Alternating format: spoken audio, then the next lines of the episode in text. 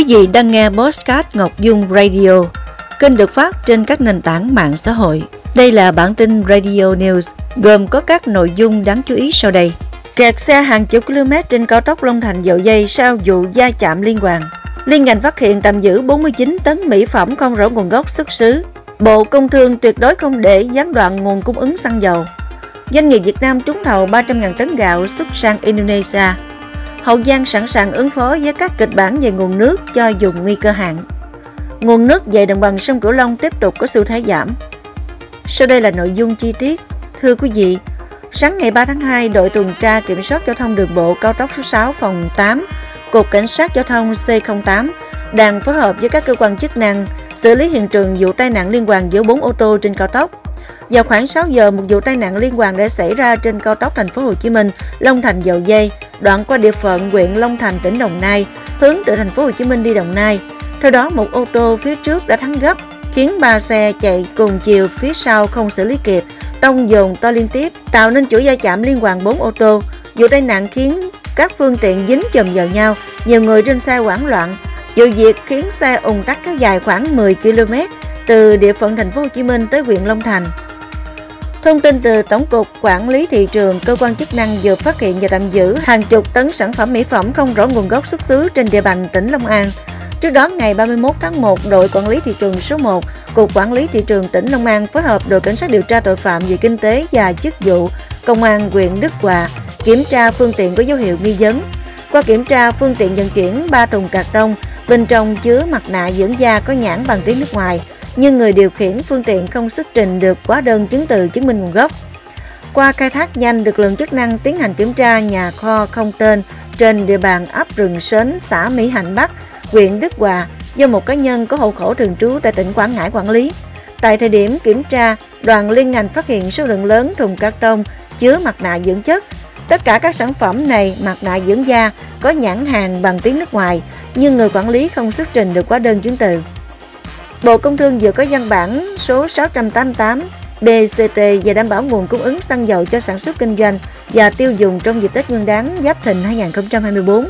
Theo đó, Bộ Công Thương đề nghị các thương nhân đầu mối sản xuất xăng dầu, thương nhân đầu mối kinh doanh xăng dầu, các thương nhân phân phối kinh doanh xăng dầu thực hiện nghiêm các công điện của Thủ tướng Chính phủ và chỉ thị số 01 CT-BCT của Bộ trưởng Bộ Công Thương về việc triển khai công điện số 1437 CDTTG về việc tập trung thực hiện các biện pháp đảm bảo cung ứng đủ xăng dầu cho sản xuất kinh doanh và tiêu dùng của người dân doanh nghiệp.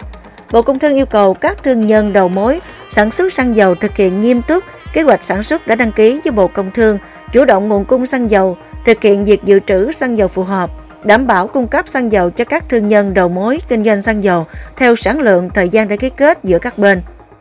Cơ quan hậu cần quốc gia Indonesia Bulog vừa thông báo có 7 doanh nghiệp Việt Nam đã trúng thầu 300.000 tấn gạo xuất khẩu sang thị trường Indonesia trong đợt phát thầu nhập khẩu gạo đầu năm 2024 của nước này.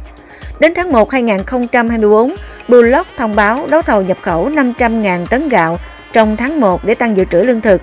Tiêu chuẩn gạo tham gia dự thầu phải được lấy từ vụ mùa 2023-2024 và được xây sát không muộn hơn 6 tháng trước. Các nguồn gốc cung cấp được chấp thuận gồm Việt Nam, Thái Lan, Myanmar, Campuchia, Pakistan, Ấn Độ và Trung Quốc. Đến ngày 1 tháng 2, Bullock công bố các doanh nghiệp trúng thầu, trong đó doanh nghiệp Việt Nam đã trúng 8 trên 17 gói thầu nhập khẩu gạo 5% tấm, chiếm 60% sản lượng tổng gói thầu. Theo Hiệp hội Lương thực Việt Nam VFA, giá gạo xuất khẩu loại tiêu chuẩn 5% tấm của Thái Lan đang cao nhất thế giới với 653 đô la Mỹ một tấn, gạo Việt Nam là 639 đô la Mỹ một tấn và Pakistan là 637 đô la Mỹ một tấn. Về tình hình trong nước, doanh nghiệp dự báo sau Tết Nguyên đán, khi đồng bằng sông Cửu Long vào vụ thu hoạch đông xuân, giá cả sẽ ổn định hơn nhờ sản lượng dồi dào. Tỉnh Hậu Giang có kế hoạch phòng chống hạn và xâm nhập mặn trên địa bàn tỉnh năm 2024. Theo đó, tỉnh thực hiện có hiệu quả các giải pháp ứng phó với các kịch bản khác nhau về khí tượng thủy văn, nguồn nước do ảnh hưởng của El Nino, bao gồm trường hợp El Nino có mức độ ảnh hưởng mạnh, kéo dài như đã xuất hiện trong các năm 2014-2016. Mục tiêu tỉnh đề ra là đảm bảo đủ nước sản xuất cho dùng nguy cơ hạn, ảnh hưởng mặn. Đối với dùng nguy cơ xâm nhập mặn, ảnh hưởng hạn thì đảm bảo trữ nước ngọt, phục vụ sinh hoạt và sản xuất cho người nông dân. Cùng với đó, đảm bảo đủ nước sinh hoạt cho người dân chủ yếu tại huyện Long Mỹ, thành phố Vị Thanh vì có khả năng bị ảnh hưởng thiếu nước sinh hoạt do tình trạng hạn hán và xâm nhập mặn.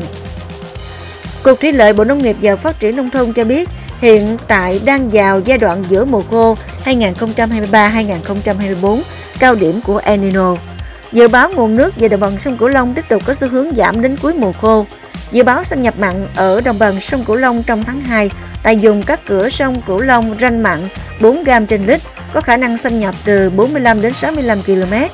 So với năm 2023, cao hơn từ 5 đến 10 km. So với năm 2020, thấp hơn từ 8 đến 13 km. So với năm 2016, thấp hơn từ 3 đến 7 km. Xâm nhập mặn ảnh hưởng đến việc lấy nước của các công trình thủy lợi cách biển 40 đến 60 km trong các kỳ triều cường.